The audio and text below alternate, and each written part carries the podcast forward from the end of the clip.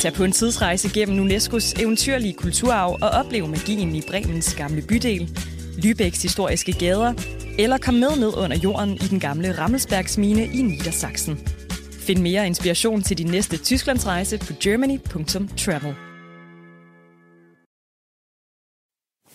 Der er jo ingen politikere i det her land, der reelt har visioner. Magtafgangse, siger jeg bare. Priserne stiger og stiger og stiger. Hvad gør vi ved det? Jeg er så træt af at høre på alt den spil. Det burde være et øh, korps ombudsmænd, der holdt bolden. Det giver ingen mening.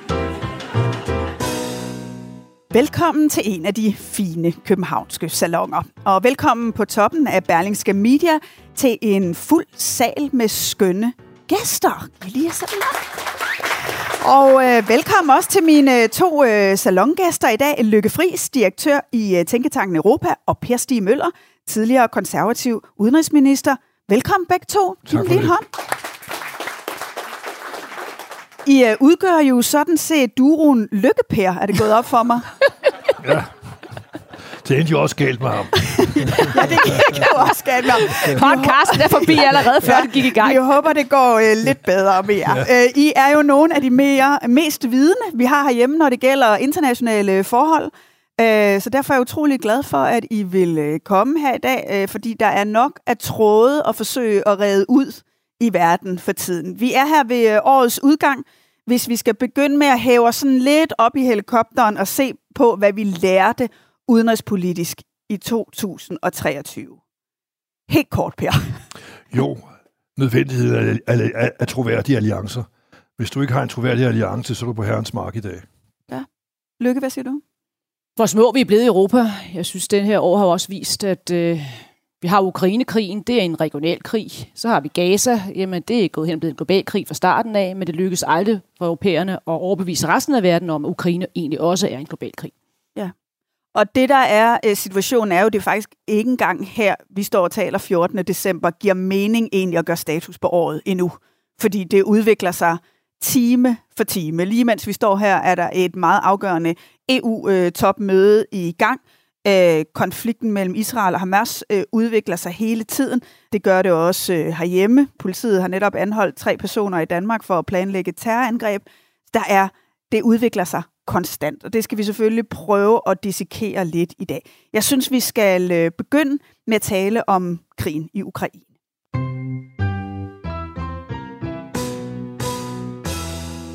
Øh, for det topmøde, som foregår lige nu i EU-lykke, det er jo afgørende, ikke mindst for Zelensky. Prøv lige at forklare, hvorfor. Jamen, det er jo ekstremt afgørende, for vi står nu i krigen, en situation, hvor fronten står bum stille. Øh, der sker ikke noget. Man kan næsten sige, at det er en aflyst offensiv, vi har med at gøre på Ukrains side. Vi har en stor usikkerhed omkring de amerikanske hjælpepakker. Man kan også fornemme, også dem jeg taler med Ukraine, at øh, de virkelig er begyndt at være tyndslidte. Øh, fornemmelsen af, jamen, hvor fører det os hen? Bekymring for os, om Zelensky overhovedet har valgt den rette kurs. Alle de her ting begynder nu at, komme op til overfladen. Politik er tilbage i Kiev. Og lige netop på det tidspunkt, så skal Ukraine så øh, vente på hvid røg, eller måske mange på samme fra Bruxelles. Og hvis øh, budskabet så er, jamen desværre, vi kunne ikke finde de der penge, I har brug for, og vi har da jo heller ikke tænkt os at åbne optagslokalet for jer, så I kan forhandle om medlemskab, så er der altså kun en, der får en rigtig god jul, og det er Vladimir Putin. Så der er utrolig meget på spil, også fordi, at det vil Per kunne bekræfte og vide bedre end nogen andre, at det topmøde, man jo havde den 13. december 2002 ude i Bella Center, hvor man skulle forhandle og afslutte forhandlinger med de 10 ansøgerlande, det lykkedes jo. Men umiddelbart efter, Per, der har vi jo så krigen. Irak går i gang. Det nye og det gamle Europa, som Rumsfeld sagde, den daværende jo så amerikanske forsmid. Et fuldstændig splittet EU. Ville man så på det tidspunkt have været i stand til at lukke optagelsesforhandlingerne?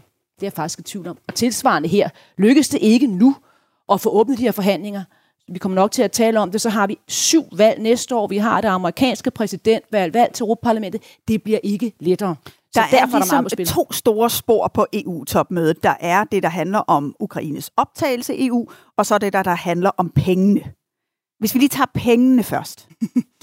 Orbán, han kravler længere og længere op i et træ. Han vil have flere og flere milliarder for at støtte. Hvad, hvad er situationen nu og mulighederne for, at Zelensky kan gå derfra med en stor pose EU-penge? Vi står i en situation, hvor det bliver lidt en gættekonkurrence eller et mysterium. Altså, hvad er det for en Orbán, vi har med at gøre? Er det Orbán Classic, eller er det Orbán 2.0? Er det Orbán Classic, så skal det nok gå, fordi øh, så må man forhandle og forhandle og finde nogle ekstra penge, og så trækker man lidt fra og lægger lidt til, og så lykkes det jo simpelthen nok. Men hvis det er Orbán 2.0, som slet ikke drejer sig om penge, men som drejer sig om, at nu ønsker han så nok i ledtog med Vladimir Putin og skabe et helt anderledes Europa, så, så kan man jo ikke bare købe sig ud af det, for nu at sige det meget direkte.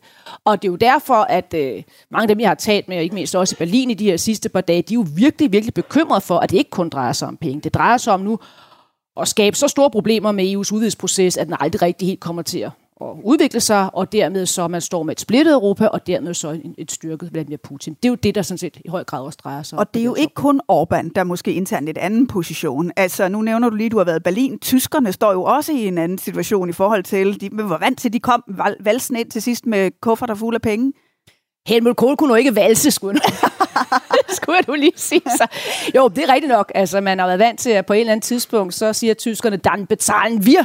Øhm, det kan man ikke gøre denne gang. Man er lige med nød og næppe blevet enige om et... Øh, på et stykke papir, man har en eller anden form budget for 2024. Øhm, og nej, så Olaf Scholz er ikke den, man kigger over på for at få et kompromis til at falde på plads. Også det gør det naturligvis vanskeligt. Mm. Så er der det spor, som handler om optagelse. Per, det har du jo været inde og have fat i tidligere. Ja, det kan jeg lige love dig for. altså, og hvis bare du var der nu, så... Ja. nej, nej, nej, for jeg har været der. ja, okay, ja. Øh, du nævnte 2002, december 2002. Jeg synes, øh, vi har svigtet, og vi har svigtet, og vi har svigtet. Og nu er vi på vej til at svigte igen. Jeg skammer mig over at være europæer. Uh, I 2002 sender uh, Janukovic, altså ham, der senere stak af til Moskva, han sender sin, han var præsident, han sender sin udenrigsminister til København. Og jeg var formand for udenrigsministerne, og det vil sige, at vi stod for udvidelsesarbejdet. Og han kom for at sige, at de ville også gerne være medlemmer af EU. Mm. Ikke NATO, det var de ikke klar til, men EU ville de gerne være medlemmer af. Altså, det var ham, den russisk venlige. Og øh, den bragte jeg så med mig til mit møde med kommissionen, som sagde, lodret nej. Derfor har jeg aldrig hørt om det, den døde med det samme. Og, øh, og der, der siger Prodi, øh, de er jo slet ikke noget europæisk land, Ukraine. Hvor til siger til Prodi, ah, det ligger altså midt i Europa. Hvad med Tyrkiet? Ja, sagde han, men de skulle heller aldrig have fået tilbud. Øh, og der røg så Ukraine, det er 2002. Der røg de ud af EU-sporet, og det er først nu, det tages seriøst op igen. Så havde vi 2008, NATO, hvor vi også havde på dagsordenen, at de skulle være medlemmer af, af NATO. Vi kæmpede for dem hele natten sammen med Estland, Letland, Litauen, Polen, som har fået Sikorski tilbage som udenrigsminister i dag. Han kæmpede også der. Vi kæmpede sammen med amerikanerne, sammen med britterne. Men der var tre, som blev ved med at kæmpe imod, altså i virkeligheden imod, at de skulle være medlemmer af NATO. Det var Tyskland, det var Frankrig og Norge, som nu står med formanden for øh, generalsekretæren for NATO. Men jeg synes faktisk, at der svigter det. Så kan man så sige, at amerikanerne skulle jo aldrig have rejst spørgsmålet, når de ikke er sikre på at få den hjem. Mm. Altså, det er jo diplomatisk brøler af rang at gå ned til NATO og sige, at vi vil have den nye, altså Ukraine med, og så ikke have sikret sig, at man får den hjem. Altså, det er jo en kæmpe brøler, men det fik ikke. Så der svigtede vi også. Så øh, har vi nu situationen, hvor, hvor øh, USA vakler, øh, hvor store det, lande i Europa Ja, Zelensky fik jo ikke lige en stor check med hjem fra Biden, ja. i hvert fald i første omgang. Han fik ikke det, han havde ja, kom efter, og Biden havde, havde regnet med. Så det vil, og hvis Trump vinder i øh, præsidentvalget, og når han ligger foran i alle meningsmålinger, og det bliver mere værre og værre i løbet af det kommende år, så bliver den amerikanske vilje til at hjælpe jo også mindre og mindre, fordi der er et valg foran. Og så har du sådan flere europæiske lande, som trækker på den ud over Orbán, så er man også, kan man også være usikker på Slovakiet. Mm. Øh, så det vil sige, den, den europæiske samling, hvor vi sådan virkelig stod skulder ved skulder, og til, som Mette kom til at sige, den bedre ende, det skulle meget nødig være en bedre ende, men det er til enden. Mm. Altså, det holder ikke, øh, fordi nu vakler EU også. Og der er det så, jeg siger, ja, okay, det har jeg altså set før, nu spurgte du om det. Jeg har set det i 2002 og 2008, og nu gør vi det igen. Og øh, vi er trætte, men som ukrainerne siger, ja, altså vi er jo nok lidt mere trætte. Ja. Og vi kommer heller ikke med alle de ting, vi har lovet. Altså, vi lover og lover og lover, og vi leverer ikke engang det halve mere. Jeg synes faktisk ikke, vi kan være der bekendt. Mette Frederiksen stillede sig jo frem på et øh, nordisk øh, topmøde onsdag og lovede, at nu vil man donere endnu en milliard euro. Lad os lige høre, hvordan øh, det lød. Der er ikke nogen garanti for, at den her krig slutter lige rundt om hjørnet. Øh, og så meget desto mere der er behov for, at Europa fortsætter, at Vesten fortsætter, og at Danmark bliver ved med at skubbe på for at sikre, at der er øh, militære donationer nok, og at Europa ikke vakler. Men nytter det noget som helst? Jamen, jeg synes det godt, vi vil sige her, nu har jeg sagt, at jeg skammer mig over Europas øh, svigt. Altså, den danske regering har stået meget fast der, så det kan jeg kun rose med det Frederiksen for. Det har været fuldstændig klart fra dag 1, og så også i går, hvad hun står for. Jamen, det hjælper da, hvis de får de F-16-fly, men, men som den øh, ukrainske udenrigsminister sagde på et vist tidspunkt, ja, hvorfor skal vi tjekke og bede om at få noget, som i 100 år om at beslutte jer til at give os alligevel? Tror du, at... Altså, de kan jo ikke øh, vinde det. Altså, de der kampe, hvor du siger, fronterne bevæger sig ikke, som, som Lykke også er inde på, de bevæger sig jo ikke. Nej, men hvis de skulle kunne lave en offensiv, så kan du ikke lave en offensiv, uden du også har flystøtte. Ja. Og det får de ikke. Og det er jo nu og her, der er brug for ammunition og, og tanks og så videre dernede. Du kan komme med mig om et halvt år, men der er ligegyldigt. Som det ser ud nu, tror du så, Ukraine kan vinde? Altså, det jeg meget nødt sige nej til. Altså, jeg så du kan også risikere, sådan er det jo i sådan en krigssituation, de står jo front mod front. Hvis de får de ting, som de skal bruge, og man får flystøtten, man får de rigtige raketter, man får nogle bedre kampvogne, som tyskerne har lovet. Altså, det er sket før i krig, at pludselig bryder en front sammen.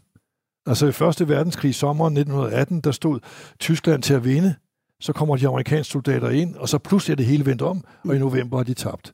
Så du kan godt risikere, at der kommer et, et gennembrud, eller der kommer lidt uro i, rundt omkring Men det er, det er i hvert fald, der har, der har sænket sig sådan en tristesse, synes jeg, i diplomatiske kredse, om, om det her overhovedet er muligt nu.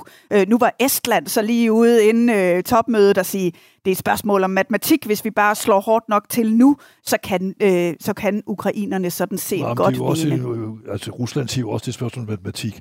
De bruger den bare på den måde vi har mange flere mennesker, vi kan tage, end I har. Altså Putin sidst... Øh, holdt jo sin øh, store tale til nationen i løbet af torsdagen, hvor han sad sådan og bladrede sig lidt ja. med, at han havde sendt over 600.000 mennesker i krig. Ja, ja, og han kan sende 600.000 til. Ja. Det er jo det, der er deres styrke. Hvis vi nu svigter der, så har han jo også set Putin ja. at vi bliver ved med at svigte. Ja, og der kom jo en ret foruroligende analyse fra FE onsdag, øh, som jo øh, konkluderede, at allerede om to til fem år vil Rusland have oprustet hæren til igen at kunne udgøre en landmilitær trussel mod de baltiske lande, som det hedder. Mm. Ja, der kan man jo også bare se, hvad Putin jo så sagde. Det var vel i den her uge, hvor han jo begyndte at tale om det om Letland og mindretal, det russiske mindretal, og der betegnede han jo så værende en besvinsk behandling, som jo mm. så letterne gav det russiske mindretal, og advarede jo så også om, at det kunne få konsekvenser. Ja, ja, letterne er fascister. Ja, ja, så man kan bare allerede se, hvad der, hvad der bliver sagt nu.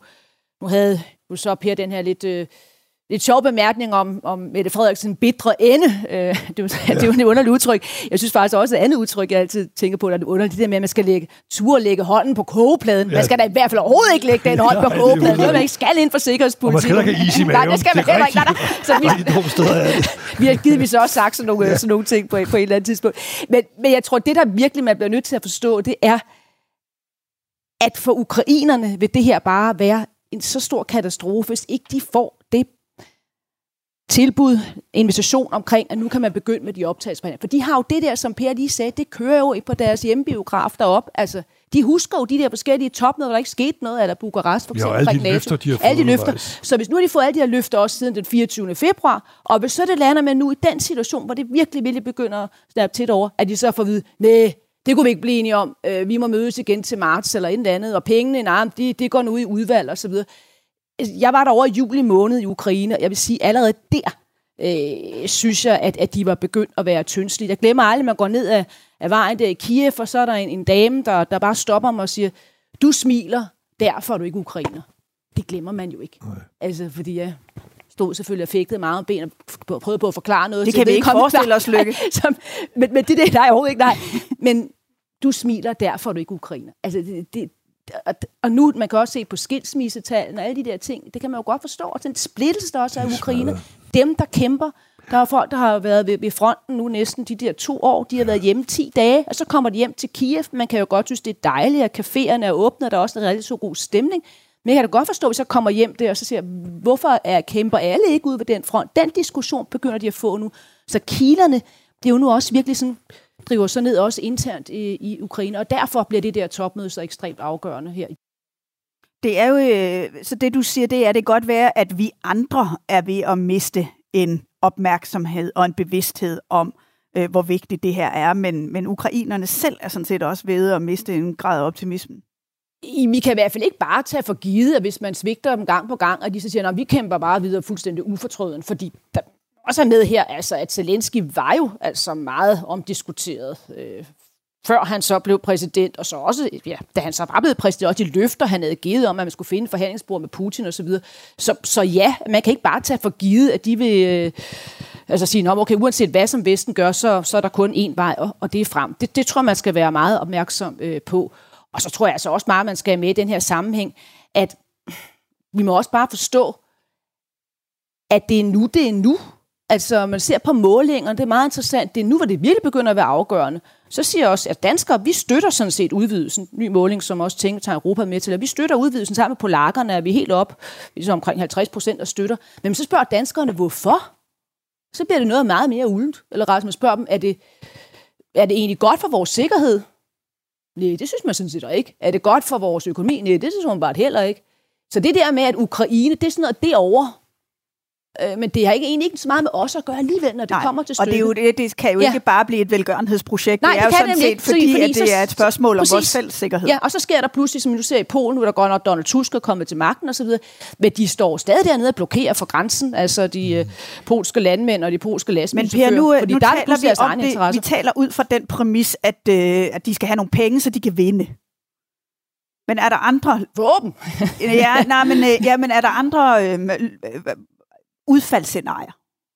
Nå, på den altså, der er jo kun ja. to scenarier. Enten øh, falder Ukraine, og ja, der er tre scenarier. Enten falder Ukraine, og det er jo det, der Putin regner med på et eller andet tidspunkt, de er jo gennembrud. I talte før, der kunne være gennembrud på den russiske side. Der kan jo også komme gennembrud til den anden side, hvor det falder sammen for ukrainerne. Og så er det et spørgsmål, hvor langt frem marcherer så russerne ind. De ville jo have taget hele Ukraine, da det startede. Altså ind til Kiev, og så snuppe det hele på tre dage. Og det troede altså, de, ja. Hvis, ja, hvis de så pludselig kan, kan bryde igennem, og den ukrainske front bryder sammen, depression og rammer der og så videre, ja, så kan det jo godt være, at de snupper hele Ukraine igen. Og så er det jo så bare, når så Putin, Trump vinder i Amerika, så går NATO jo lidt op i limningen, og så kan de gå videre til Estland og Letland, for de altid kan arbejde. De kan altid aktivere de der mindre tal, ligesom de gjorde i øh, de her fire områder, øh, områder, de har taget i Ukraine. Der kunne de, kan de også gøre det samme med Letland og Estland og sige, for eksempel Narva, vi har mange, der bliver mishandlet, vi må ind og beskytte vores russiske mindretal.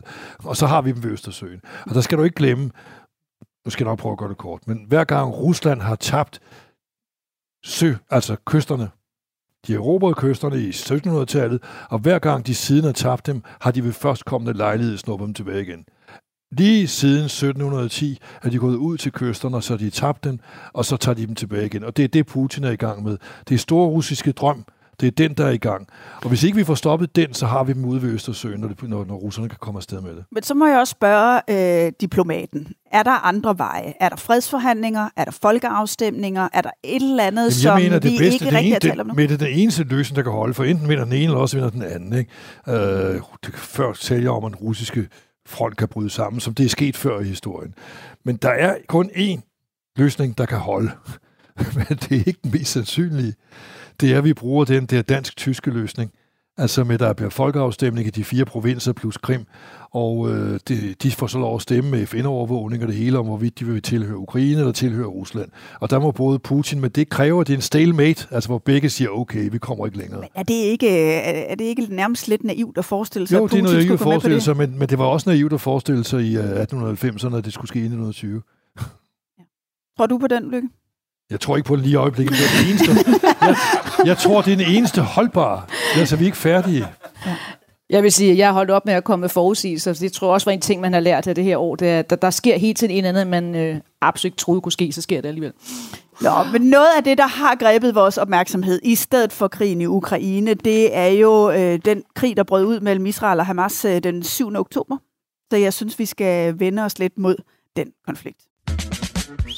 Tag på en tidsrejse gennem UNESCO's eventyrlige kulturarv og oplev magien i Bremens gamle bydel, Lübecks historiske gader, eller kom med ned under jorden i den gamle Rammelsbergsmine i Niedersachsen. Find mere inspiration til din næste Tysklandsrejse på germany.travel.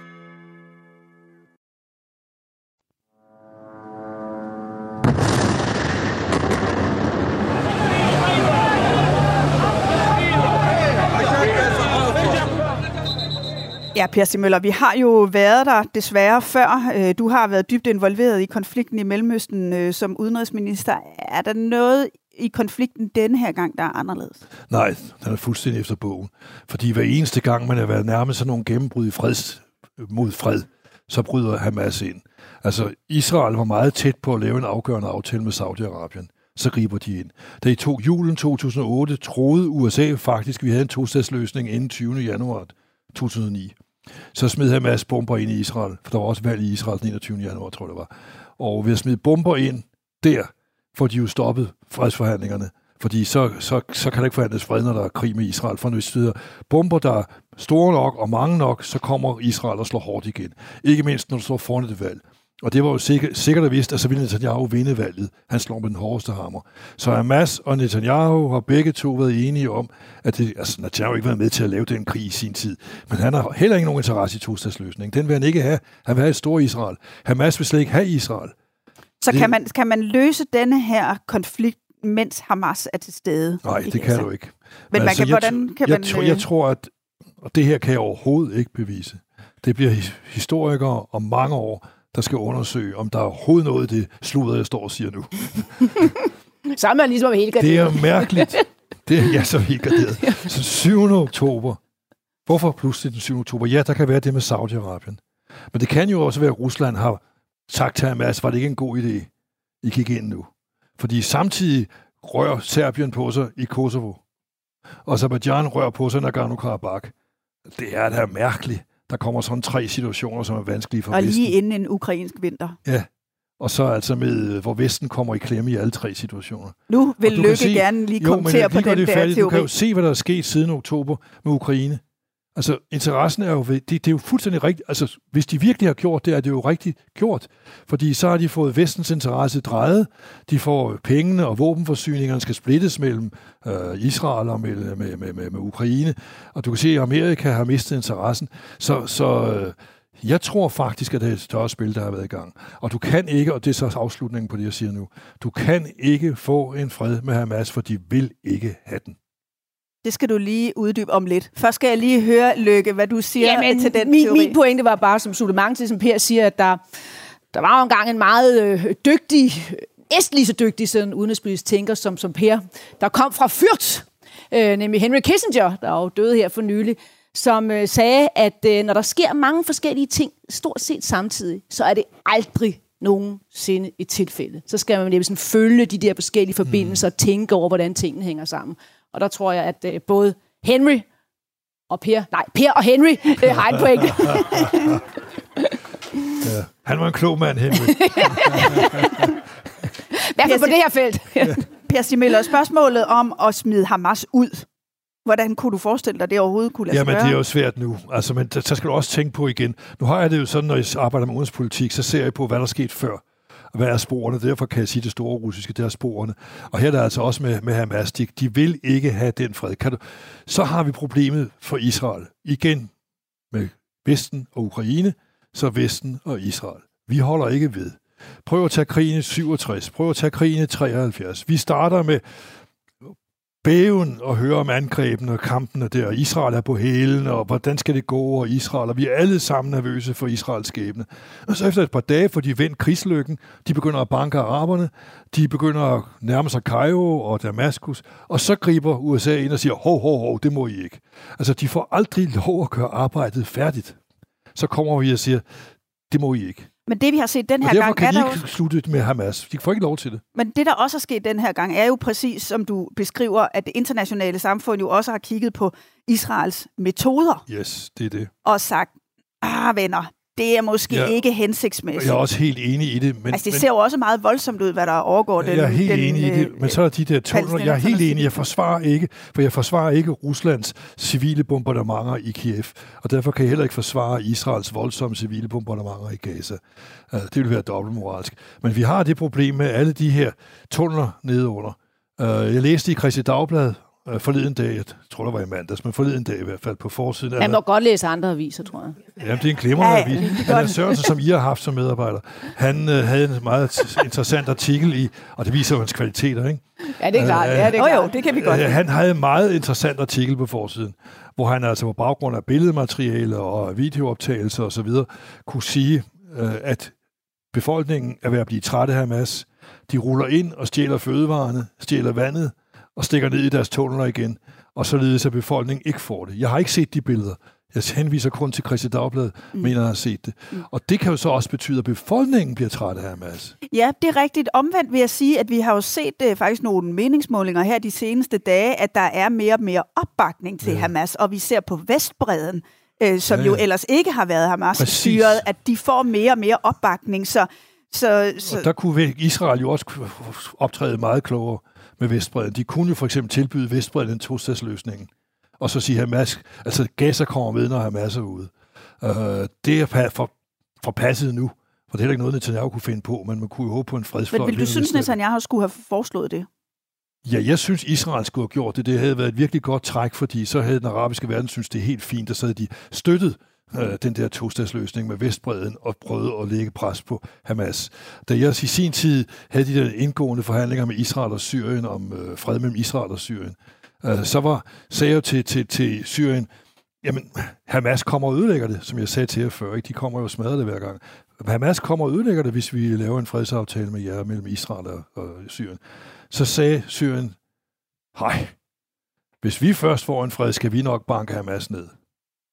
Altså, så du kunne godt få den arabiske verden med dig, men nu er det passé, og det der bosætterbevægelser har optrådt alt, alt for aggressivt, til du kan få lavet den her fra en øjeblik til det andet. Mit håb er kun, at når det her på et eller andet tidspunkt er slidt op og ude, at du så får fred, øh, du får nu ændret spillet. Hamas kan være så smækket, svækket, så befolkningen ikke vil acceptere deres totale magt. Øh, og så kan du måske leve noget med, med, med, med befolkningen. Og Israel vil fravælge Netanyahu, og fredsfløjen på en eller anden måde vil vinde næste valg. Og så kan der komme bevægelse igen. Jeg tror, det her kan ende med, at det hele ændrer sig i retning af fredspolitik. Men man kan jo godt forstå, hvorfor Netanyahu havde behov for at reagere så voldsomt efter den massakre, Det var han jo nødt til, men det vidste jo også Hamas. Hamas gør det jo så voldsomt, og det har Putin jo efter interesse i gør det jo så voldsomt for at tvinge Netanyahu til at slå hårdt igen. Det samme gjorde de i julen 2008. Fuldstændig umotiveret smed de en masse store bomber ind i Israel. Og det betød, at Netanyahu vandt, fordi øh, der skulle en stor hammer til. Ikke? Lad os lige dvæle et øjeblik ved, hvordan Hamas behandler sin civilbefolkning, altså civilbefolkningen i Palæstina. Hvad, hvad, hvad er dine observationer omkring det? Jamen, det er jo på samme måde, som, som, som tyskerne behandlede deres civilbefolkning i uh, øh, 1945, altså før sammenbruddet, at de var bedøvende ligeglade med, hvor mange civile, der mm. mistede livet. De er da helt ligeglade, hvis det er rigtigt, som Christi Dagblad skrev, at de ruller op og snupper alle med, snupper mad og vand for næsen af øh, de mennesker, der flygter rundt i, i øh, Gaza, øh, så, så har de deres eget liv. Og så er de ligeglade med, hvor mange der dør der ovenover på jorden, mens de er nede under jorden. Øh, og det er der, jeg håber på at have at befolkningen kan, kan reagere, og så øh, en skøn dag stoppe en af de biler der og hive de knægte ud med deres geværer, og så give dem en gang tæsk. Fordi så kan det jo være, at de har lært Hamas, at de skal til at respektere civilbefolkningen. Lykke, er du enig i den reference til øh, Nazi-Tyskland? Ja, det synes jeg egentlig er meget, meget præcist, men jeg står bare, øh, når man lytter til det, kan man jo kun blive ja, yderligere deprimeret, må man sige, for det er meget svært at se en vej ud, øh, og jeg synes også det her med, Per sagde det jo meget fint omkring nogle gange, at man kan blive på skudt i skoene at være hyklerist, når man bruger forskellige standarder over for, hvad russerne gør i Kiev, og så hvad israelerne gør i Gaza. Det er jo præcis det, som, øh, som EU bliver ramt af nu, Øh, når man så fra europæisk side eller fra vestens side prøver på så at stadigvæk at appellere til jo så det såkaldt globale syd, om at nu skal de jo så også hjælpe, når vi ser på, på krigen i Ukraine, så siger de jo bare, jamen hør nu her, altså i er da helt, I er da helt galt afmarseret. Altså, hvad så med de civile? Mellemøsten, øh, Gaza, øh, hvor blev det alle de penge af? I har lovet os til klima, nu står her endnu gang moraliserer om det ene og det andet. Så hvis man før 7. oktober gjorde sig noget som helst håb om så, at resten af verden kunne hjælpe, øh, også løfte krigen, øh, Ukraine, så kan man jo, altså, så er det jo bare sket. Altså, og, det, og det op, det opfejningsarbejde, der er, det er jo helt, det er jo helt exceptionelt. Altså, man kan jo dårligt, når man også kommer til, til internationale konferencer, der, der, der er jo simpelthen så iskold stemning, og alle er splittet, og det er uanset om det er forskere, om det er journalister, eller om det er embedsmænd eller erhvervsfolk. Altså, også tage de amerikanske universiteter, ja. de, de mest førende læreanstalter, vi har, øh, øh, øh, der er der jo nærmest udbrudt, jeg undskyld, borgerkrig, altså, hvor, hvor man som, som rektor ikke tør åbenbart at sige, når man får spørgsmålet i kongressen om, at, at om, om, man, om det er i orden, at man opfordrer til folkemord på campus, så, så bliver der svaret, at det, det kommer an på konteksten været for noget. Altså, jeg mener, mm. Så der er jo altså også nogle, nogle digebrud, der finder sted her i Ja, præcis, i den her, fordi de et er, hvad der foregår netop i præcis, regionen, ja. men, men der er jo et langt større billede af, at det her skaber en polarisering ja. i rigtig mange samfund. Det er der herhjemme, og det er der omkring øh, jo også meget tydeligt i USA. Nu nævner du universiteterne. Du har selv været prorektor for mm. Københavns Universitet. Hvad, mm hvad tænker du om de bevægelser, der er i universitetsmiljøerne, som i virkeligheden bliver ekstremt politiske og polariseret med udgangspunkt i den her konflikt? Altså, jeg tænker i hvert fald, at der er noget, der hedder et moralsk kompas, Altså, jeg mener, hvis du får et spørgsmål, som, som man så fik på det amerikanske universitet i kongressen, om, om, det er, om det er i orden at opfordre til folkemord, og man så siger, jamen det afhænger af konteksten, så er der noget, der har kørt helt af sporet. Altså, der sagde Per det jo fint før, altså man må lige bruge den samme standard, man kan ikke gå operere med to forskellige moralkodex. Men jeg vil da også slået mig, det er jo altså, nu har jeg været i Berlin, øh, tilfældigvis, øh, nogle måneder, altså, og hvad det her ikke også gør ved det tyske samfund. Altså, øh, den, den polarisering, øh, der opstår, altså også omkring tysk historie jo, øh, hvor du, altså det her med, kan Tyskland så, hvad kan Tyskland gøre, når man tænker på de 6 millioner jøder, der så døde øh, under 2. verdenskrig? Altså vi har jo været vant til sådan, vi har schaffen deres uh, retorik, ja, men, men, hvad, vi, men, vi, vi, vi har jo også en retorik gående på ni videre, ikke? det må aldrig ske igen, mm. og pludselig så, så kan man være i Berlin, og så er der... Ni videre is nun. Ja, ja, ni, ja netop, ni videre is nun, ni videre is jetzt, det er nu, man bliver testet.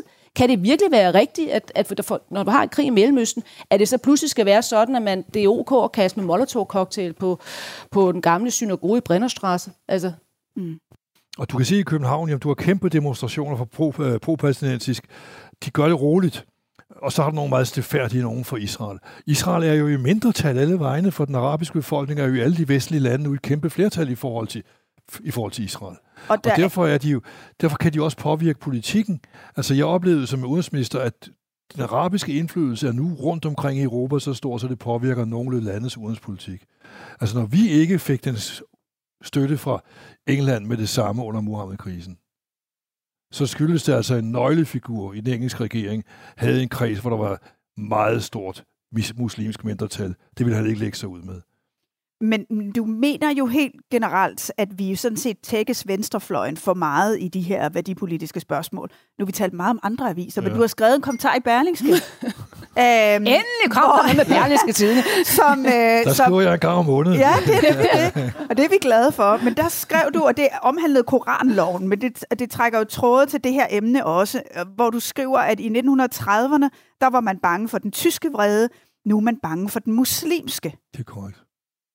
Hvordan oplever du det? Altså, Koranloven er jamen, et eksempel af... af jamen, du har det jo... Jamen, Koranloven er jo eksemplet på det. Fordi uh, Hummelgaard siger jo klart og tydeligt i Berlingske Tidene, uh, at jeg, hvis ikke det var på grund af sikkerhedsproblematikken, kunne jeg aldrig have drømt om at lave det her. Ikke? Det vil sige, det er sikkerheden. Og uh, det prøvede de jo også i sin tid over for andre som mig. Men vi gav os jo ikke. Og senere viste det sig, så hvor eksport steg mere, den bliver større end nogensinde før været. Ja. ja, men nu har man bøjet sig for sikkerhedsspørgsmålet. Og det betyder, nu ved man altså, ligesom i 30'erne, der bøjede man sig jo, selvom vi ikke var besat af Tyskland, bøjede man sig jo for Tyskland. Den radikale, radikale udenrigsminister indkaldte præsten og sagde, nu må I ikke genere Nazi-Tyskland, fordi så får vi problemer. Altså, der var meget medløb, øh, tilpasning. Og det er jo den tilpasningspolitik, jeg pludselig ser, den danske regering leverer i forhold til den muslimske verden, som man gjorde over for nazisterne i 30'erne. Og det er da dødsenshamrende farligt. For nu er der, som de også skriver i din, i din avis, den russiske ambassadør klipper der lige det ud. Altså det med sikkerheden. Vi gør det på grund af sikkerheden. Det viser han så til Lavrov, der griner og har afleveret det til Putin. Så ved de, at de skal da bare skræmme livet af danskerne, så bøjer vi os. Det kan også være, at de har noget IT derovre, hvad hedder det? Per, vi kun sidder og klipper ud af Berlingske ja. Tidene. Men jeg er så gammel, så jeg klipper viser. Ja, det kan jeg godt se. Det. Jeg kan ikke finde ud af at klippe på en computer. det, det, kan, det kan jeg lære jeg dig bagefter. Jeg har prøvet at skære i computeren, men den virker ikke bagefter. Der var jo en, en ganske dramatisk udvikling også herhjemme øh, torsdag, når vi taler om polarisering, fordi øh, politiet lavede en øh, antiterroraktion i fem politikredse, Øh, der var tre anholdelser, og det er jo øh, ret sparsomt med øh, oplysninger derfra. Men lad os lige prøve at høre, hvad der blev sagt på pressemødet torsdag kl. 13, øh, hvor øh, PET's øh, Flemming Drejer udtalte sig. Som sagt, jeg kan ikke gå ind i nærmere mål eller motiv. Jeg vil dog sige, selvfølgelig vil jeg opmærksom på jødiske lokaliteter. Ja, man være særlig opmærksom på jødiske lokaliteter, og det der også blev sagt var, at øh, der var tråde til LTF, altså banden LTF, øh, som vi jo ved tidligere har været øh, i, øh, i forbindelse med muslimske miljøer. Der er faktisk mange medlemmer der, der øh, har øh, mellemøstlig herkomst. De siger det jo ikke direkte politiet, men når man hører øh, de her to elementer, så kan man jo ikke lade være med at tænke, at det sikkert også udspringer af den her polarisering, at vi nu pludselig ser nogle anholdelser for, øh, for terrorplanlægning i Danmark. Hvad tænkte du, Peter? Det har, det, har jo været i gang længe. Altså, det har været i gang lige siden 2001, i hvert fald i den vestlige verden. Så har det været, du har jo øh, Charlie Hebdo, der bliver, der bliver myrdet du har de skolelærer, nu to, der er blevet øh, myrdet inden for kort tid i Frankrig. Øh, du har det jo. Du har jo optøjer rundt omkring. Men man har også fra FE's side direkte hævet trusselsniveauet i Danmark med henvisning Jamen, til konflikten Jamen, i Gaza. det har du også, men det øh, havde du også efter Muhammed-krisen, og det er ikke fordi, jeg skal forklare en fra nu, for den var også stor dengang, men efterretningstjenesten har lavet et fremragende arbejde. Prøv at tænke på, det der var forberedt over for Politikens Hus og Jyllandsposten dernede, hvor de ville angrebet det og skåret hovedet af journalisterne der. Så, så den der terror har været der siden 2001, og det kræver altså, at vores efterretningstjenester er knaldhamrende dygtige for at stanse det. Og der ikke kommer alt det medløb, der kan opmuntre, eller hvor de kan gemme sig. De, altså som jo i sin tid sagde, man skal jo kunne gemme sig i folkehavet. Ikke? Så det kræver jo altså de her muslimer, som render rundt og demonstrerer for, for Palæstina, at de så ikke også begynder at støtte terroristerne. Og det tror jeg ikke, de skal gøre. Men, men, men, men det er jo der, så kan de gemme sig i befolkningen. Så bliver det, så bliver det guerilla.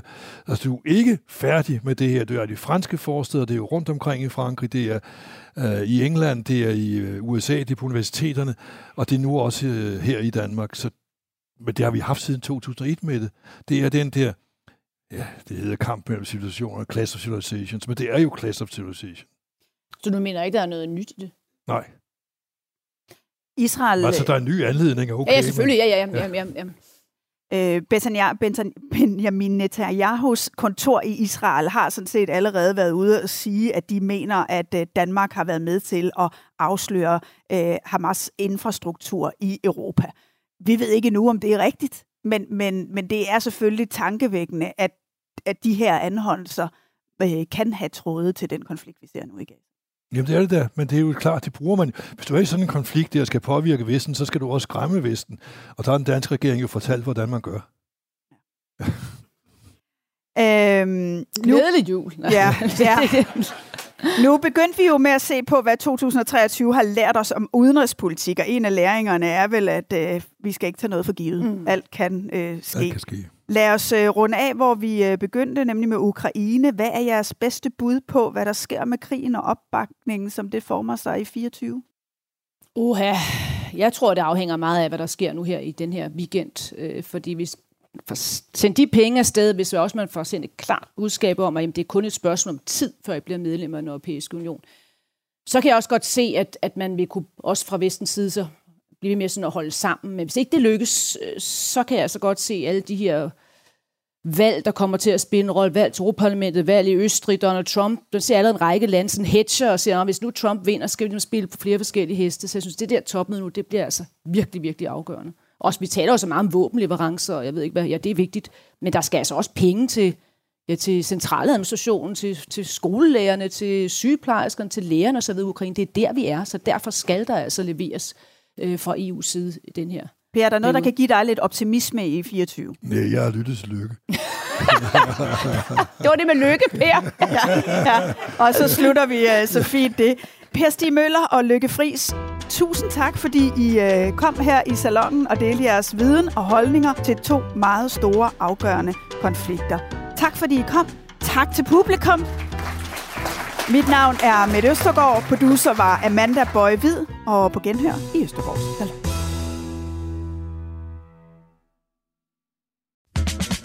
Vidste du, at Tyskland har 52 unikke grunde til at få pakket bilen og komme afsted? Med 52 kulturskatte, steder og traditioner på UNESCO's liste, og en verdensarv på mere end 7.000 år, kan en tur til Tyskland blive en enestående mulighed for at rejse tilbage i tiden. Find mere inspiration til din næste Tysklandsrejse på germany.travel.